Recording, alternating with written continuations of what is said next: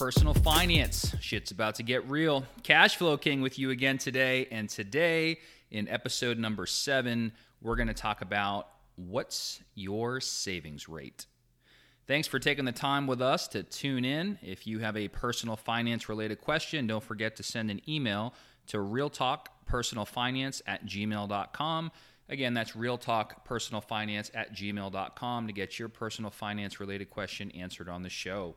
We are going to talk today about your savings rate. What in the world is a savings rate? And that's a great question. So when you hear the phrase savings rate, what do you personally think about? What do you think of? What does that mean to you? And you're probably scratching your head or just kind of waiting like, all right, Cash Flow King, get on with it already, because I don't know the answer to that question. And you're in good luck, because nobody really knows the answer to that question. Everybody seems to define it a little bit differently. Before we get into savings rate defined or undefined, as I like to call it, just a quick note about this particular episode and who this podcast show is for. Today's episode, unfortunately, is not for those that are just buried in credit card debt or have some payday loans or any other crazy type of high interest rate consumer debt. This show is not going to appeal to you, quite frankly.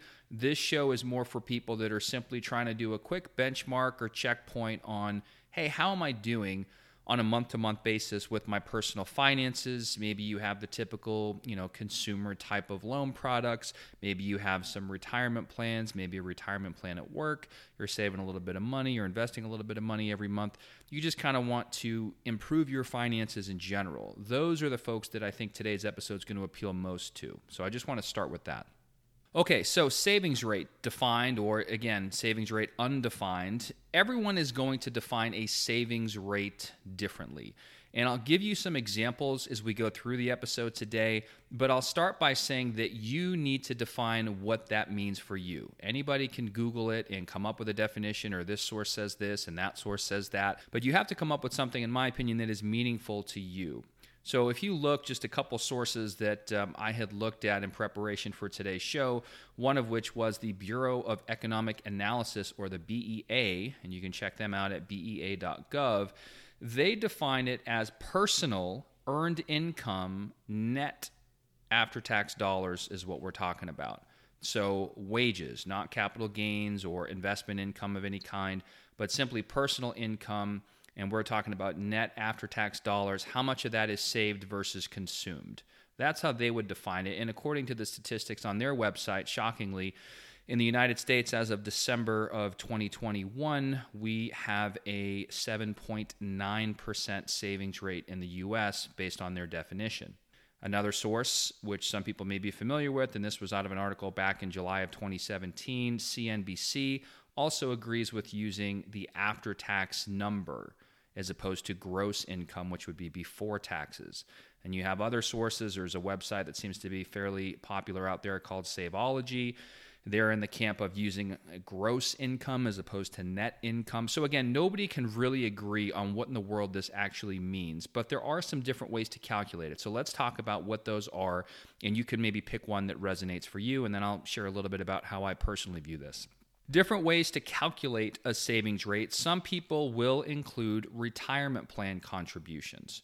So some will include their own contributions to a plan only. Other people will also include their employer match if they are getting one. So some people will take those figures and then add in the amount after taxes, so their net income, that is not consumed. So money that's either saved and or invested. So some people will calculate it that way. Some people, and I quite frankly think this one is a stretch, will use retirement contributions. They will also use after-tax amounts, and then they'll even add in something like principal pay down on a mortgage.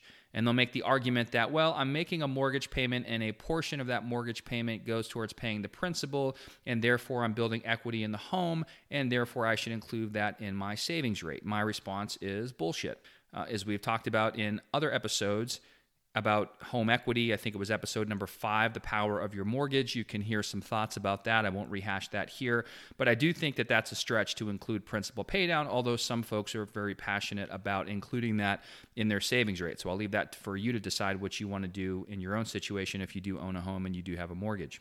Other people will do just after tax only. So you have your, let's say you're an employee, for example, a W-2, you're going to have benefits that typically will come out via payroll deduction. A lot of those benefits will be pre-tax. Some of those benefits may be after-tax.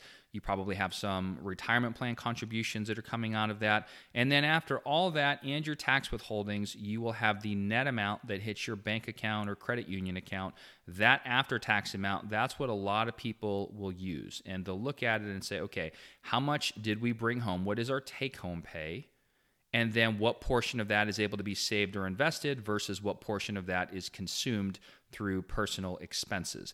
And personally, I like that one. I would suggest for a lot of people starting there. And we'll get into what I like to call cash flow kings levels, the different levels of savings rates and my kind of little key catchphrases for those if you're interested. I think it's kind of a fun little exercise to go through here in a few minutes. But if you're not where you want to be, then maybe you can start incorporating some of the other elements. So maybe you start with your after-tax net take-home pay and figure out what your savings rate is based on that. And then you can always say, well, that's not really what I want it to be, but I didn't include my contributions to my retirement plan at work, say your 401k or Roth 401k, for example. You could go ahead and add that back in. When I'm tracking savings rate personally, and shout out to ODog, who's a listener of the show, who gave us a nice review. I know that some people will look at this from the standpoint of, and I like this one, anything that flows through and hits your pocket that gets reinvested, regardless of where that money comes from, should be counted in your savings rate.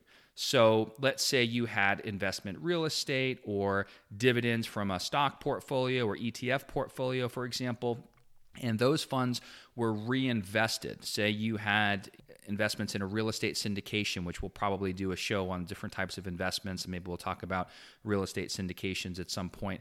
And let's say you get a quarterly distribution from that syndication. So that's money that flows into your pocket on a quarterly basis.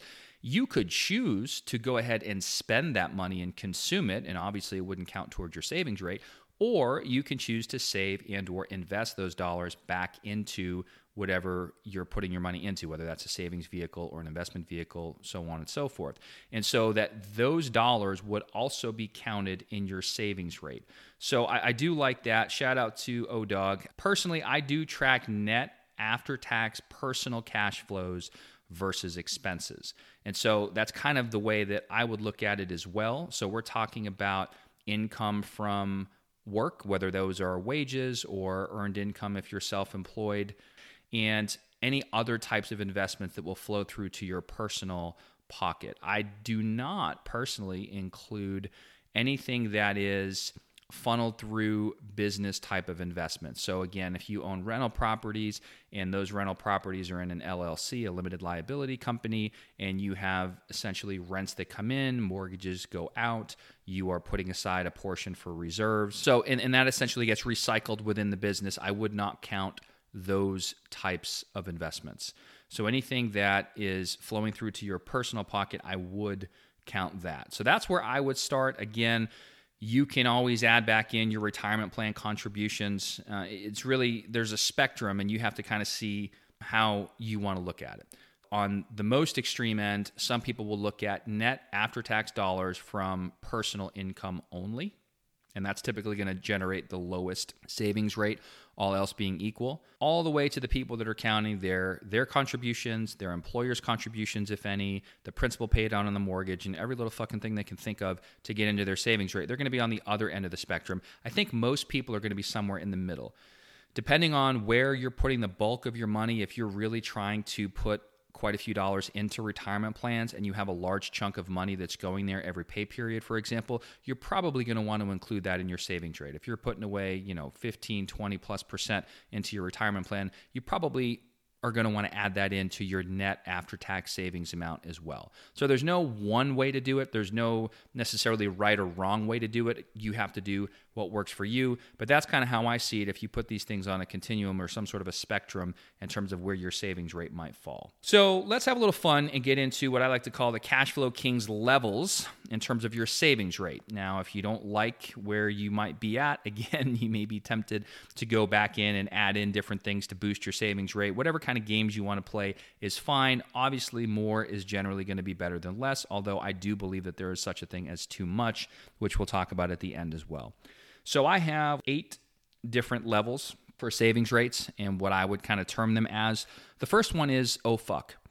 And that would be a savings rate of 10% or less. I think you're probably going to be in a little bit of trouble there. Not most desirable place to be by any means, but we all start somewhere. So if that's you, don't worry about it. There's different techniques and things that you can do to try to boost your savings rate. But if you are putting away 10% or less, however you define that, I would say you're in the oh fuck camp. The second one is needs a little bit of work. And this, I would say you're looking at typically about 15% plus. I know that different financial advisors out there will have different ranges. I know when I have clients ask the question, I always like to counter with, well, what is your goal and what are you trying to do? What are you trying to accomplish? And usually the question I get is, how much should I be putting away into retirement plans? And it's a very subjective answer, but I think a lot of people just like these blanket statements or just this blanket advice, if you will, quote unquote, that exists out there. And no, this is not advice. This is for education and entertainment purposes only, this show. But I think for a lot of people, and we do have some clients that have pensions, I would say probably in the neighborhood of 10 to 15% on the low end is what those clients are looking at. And then those that may not have access to an employer-sponsored pension, like a defined benefit pension plan, I think that 15 to 20% just from a strictly retirement savings standpoint is probably going to be around the bare minimum. You can certainly do more than that, and part of it's going to be a function of income. If you're making, McMillions and you put in just a very small percentage amount, you're still putting away a lot of dollars. But if you're putting away 50% and you make $10,000 a year, that's also really not all that impressive, right? So it's going to be a little bit different for everybody. But those are some general benchmarks, I think, that are thrown around out there. And so when I say in this little cash flow king level here of 15+% needing work, again, that's my opinion. You might think that that's perfectly fine for you, and it depends on what your goals are, right? What do your expenses look like? When are you trying to retire? Are we talking about just for retirement? And I would argue for the savings rate, we're not. I would argue that we're, for the most part, talking about non-retirement after-tax savings. And some people may also include their retirement savings in there. But especially if you're including both components, your net after-tax savings and investments plus your retirement plan contributions, and you're not above 15%, you're probably not too far from the oh fuck camp, but I would say that it does need some work. So that would be category number 2. Number 3, getting there. I would say anybody that's around 20% plus is kind of on the getting there sort of track. 30% plus, I'd say we're on the runway, right? You hear the plane engine starting to rumble a little bit. We're not quite taking off just yet, but we're getting some things started. I think that's a fairly okay place to be. And again, we're probably all going to progress through these different phases at different points in life. So no matter where you are, don't feel bad about it. Just kind of, do an assessment of where you're at and where you're trying to get to. And hopefully this kind of gives you a little bit of flavor and fun to have with it. 40% plus, now we're talking. That's the now we're talking. I think that that's a very good and for a lot of people maybe somewhat aspirational savings rate to get to, depending on your family situation and whether you have children or not, and when you're trying to retire, are you trying to quote unquote retire early or not? A lot of those things will factor in here, but I think 40% plus, now we're talking, that's a really solid place to be. 50 to 60%, I would say you're probably one of the FIRE community entrants, if you will, the financial independence, retire early community. A lot of people are trying to save about half their income or a little bit more than that. So that's definitely solid. 60 to 70%, kind of a FIRE community boss is what I would call you. And then if you're getting well north of that, like 80% plus, I think you're in the live a little camp. I really do think that we all need to balance our savings rate. And when I say savings rate, I think I've made this clear, but just in case I haven't, we're talking about money that is not consumed or spent. So this could be money that is literally saved in some type of a savings type of vehicle. It could also be, and hopefully is more so, money that is being invested into something whether that's a cash flowing asset, whether that is a equities or marketable securities-based portfolio for long-term appreciation potential, whatever that might be, it could be a combination of the two. So we're not just saying like literally put this money in a bank account and watch inflation rip its face off. That's not what we're talking about here. But either way, if your quote-unquote savings rate is 80% plus, I think you really need to take a look at your lifestyle. And if it just so happens that you're enjoying and doing everything you want to and spending money in places that you value and you're still knocking it out of the park at 80+%, that's awesome. But if you're not, or you feel like you're living any sort of deprivation at all, I would argue that north of an 80% savings rate probably indicates you have a little bit of room to spend some money if your lifestyle is such that you would get some enjoyment out of spending that money. Those are the 8 different little things I came up with for the Cash Flow Kings levels of savings rates, and you can kind of see where you fit. And those I completely pulled out of my ass, in case you're wondering. So there's no definitive math that went into that or any particular rhyme or reason other than just looking at some of the more common numbers and trying to get some ballpark numbers and then assign some fun phrases to those and kind of in terms of where I see things. And for some people, I say 10% or less is the oh fuck camp. Well, if you're in the crowd that literally just got out of credit card debt and you had some payday loans that you had to take care of and you're just starting out and you're putting away 10%, you're probably doing awesome relative to where you were just a short time ago, right? So again, this is all relative and it's not to call anybody out or any of us to beat ourselves up about it. It's just something to be aware of and trying to have a little bit of fun with it. So why does this matter? Why do we even care about what our savings rate is? And one thing that comes to mind is the difference between a savings rate and investment portfolio allocations. And every now and then this happens, not all the time, but there was a client who emailed me one time, and she was in her 60s. She really didn't have all that much money with us. She was a client that I inherited from another advisor, and she was going on and on about optimal portfolio allocations and, you know, reallocating it to this or that or the other thing. And I tried to nicely basically say to her, hey, let's have a meaningful conversation. You know, here's a link to set up an appointment and let's do that. But what I really wanted to say was, it doesn't fucking matter, lady, because you don't have any real money. And I know that sounds terrible, but really the most important thing is the savings rate. Not to say that what you invest in isn't important, and not to say or discount things like risk tolerance and all that other good stuff. But at the end of the day, how much money you're putting behind these things is going to matter way more in most cases than what the money goes into. Right? So whether you have a little bit more in this particular asset class and a little bit less in that asset class, if you're only putting away 1, 2, 3, 5%, who gives a shit? It doesn't matter, right? We really need to put some big dollars behind these things to move the needle and make a material difference. And one of the things I think that will matter for pretty much everybody more than anything else is your savings rate, especially if you can boost that relatively early in life. It will carry you so much further than you would ever imagine as you go through and get later on in life. So that's, in my opinion, one of the reasons that it matters. The other thing is just financial empowerment and choices. We've talked before that we do borrow. We had an episode with Cube Crusher on 5 principles and a couple of those. This is not necessarily a FI or FIRE podcast, although I'm sure many of the people listening are belong to that community, and I would somewhat consider myself to be in that community myself. It's more about the FI part, the financial independence part, and the choices that gives you as you go through life, depending on what life might throw your way. So it's not like we're being a bunch of misers and rubbing our pennies together and trying to save every little last cent that we can. That's not the point, right? Money is not the goal, as we've said before on the show, but it's a tool to allow us to live the life that we want and do the things that we enjoy. And not always, but a lot of times that does involve some sort of financial commitment or resources. It costs money to do certain things. And so it gives us the ability to make certain choices in life. And I would say that that's why it matters. It's not to brag that you have the highest savings rate among your personal circle. That's not the point. The point is you can live the life you want to. And if shit hits the fan as life goes on, you're going to have a little bit easier of a time navigating those circumstances if you have financial resources to do so. I would say that every dollar we spend, we have a choice. There's going to be some people listening to this and say, this is crazy. Who in the world can save half their income? You know, I got a family with this many kids, and do you know how much daycare costs, and Cash Flow King's full of shit, and blah, blah, blah. And to those people, I would say that there's always going to be a way. You may have higher expenses than maybe some other people that you know. Your savings rate may not be where you want it to be, But I would argue that there's almost always a way to reduce expenses within reason, but even more so than that, grow and expand income. As we've talked about on the show before, expanding your means to be able to do more, to be more, to have more. And I'm not trying to get all fucking woo-woo on you, but it really, just to think about that, there's always going to be a way to do that. You know, like today for lunch, for example, I spent fucking $13 on Chick-fil-A. I don't need Chick-fil-A.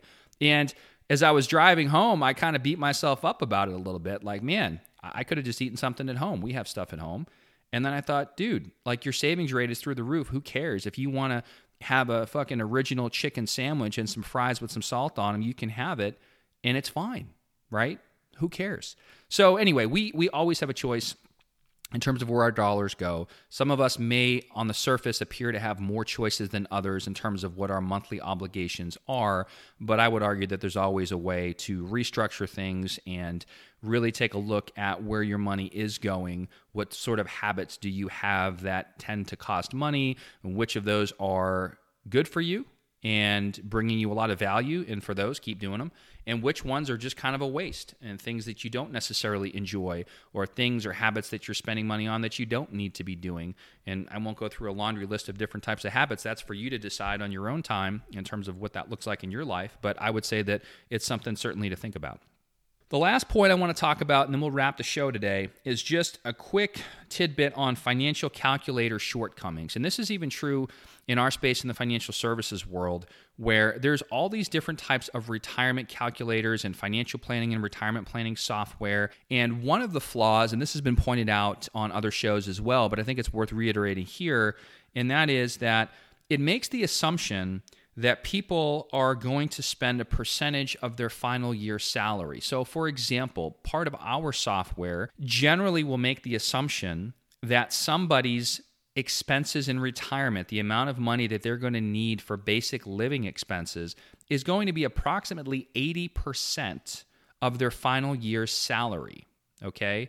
And by default, you would say, oh, okay, well, then that means that we're making assumptions about what that person's expenses are and what their savings rate is and all these other things. And I would say, yes, that's true. And I don't necessarily think that it's always going to be a safe assumption. Now, for some people, for a lot of people that have relatively low savings rates that may be sort of paycheck to paycheck, I think those approximations could be fairly accurate. And if we just look across the country here in the U.S., unfortunately, as we talked about earlier in the show, with a 7.9% savings rate, depending on how you define it, it's pretty dismal. That approximation may work for the masses, and that's probably why a lot of the calculators are designed that way. But I do think it's worth noting that we really need to look at what our expenses and anticipated expenses are, and then assign some reasonable assumptions to those for things like inflation and so on. But I don't think it should just be a blanket percentage of our final earnings. So let's say, hypothetically, somebody is earning $100,000 a year in their final year salary. We're just going to assume that they need 80 grand a year in retirement. Like, I think that's bullshit. So there's different ways to do it. And when I work with clients, we typically really drill down into what that expense number is. What does it look like now? What is it going to look like in retirement? What expenses do we have that are going to be there in perpetuity? What expenses are we going to have that are going to fall off? So maybe they didn't listen to the power of your mortgage and they are planning on having their home paid off. And for some, again, that's a personal decision. And if they decide that that's what they want to do, that's great. Well, guess what? They're probably still going to have the taxes and insurance component, but the principal and interest component of their expenses may fall off. So we need to make sure we're adjusting for that and we're assigning appropriate timeframes to that. And I say all this to say, just be cognizant of the limitations of some of the financial calculators that are out there and some of the shortcomings that they have. And the reason I bring this up, it kind of ties into savings rate, because they pretty much assume that everybody's savings rate is dog shit, in my opinion. And that's not necessarily going to be the case for a lot of people. Or for some people anyway. Hopefully, if you're listening to this show, you've already started to take steps to improve your own financial situation and, you know, increase your savings rate. So just be careful when you're looking at that. And what it all boils down to at the end of the day is you actually might be able to quote unquote retire, or a better way to say it would be to reach economic financial independence sooner than you otherwise would think by strictly looking at your expenses in dollar terms and not necessarily making a blanket assumption that it's going to be a percentage of your income. I think that's an important distinction to make because they may not be close at all, again, if you have a large savings rate. So with that said, we got a relatively short episode today, just about 25 minutes or so. We're going to go ahead and cut it here on today's episode, What's Your Savings Rate? Thanks so much for checking out Real Talk Personal Finance with the Cash Flow King. Again, if you have a personal finance question you want answered on a Q&A show, feel free to send an email to realtalkpersonalfinance@gmail.com, and we'll make sure to try to include that in one of the upcoming Q&A episodes. Until next time, we will see you in the next episode. Check the mic and make sure it sound right, boys.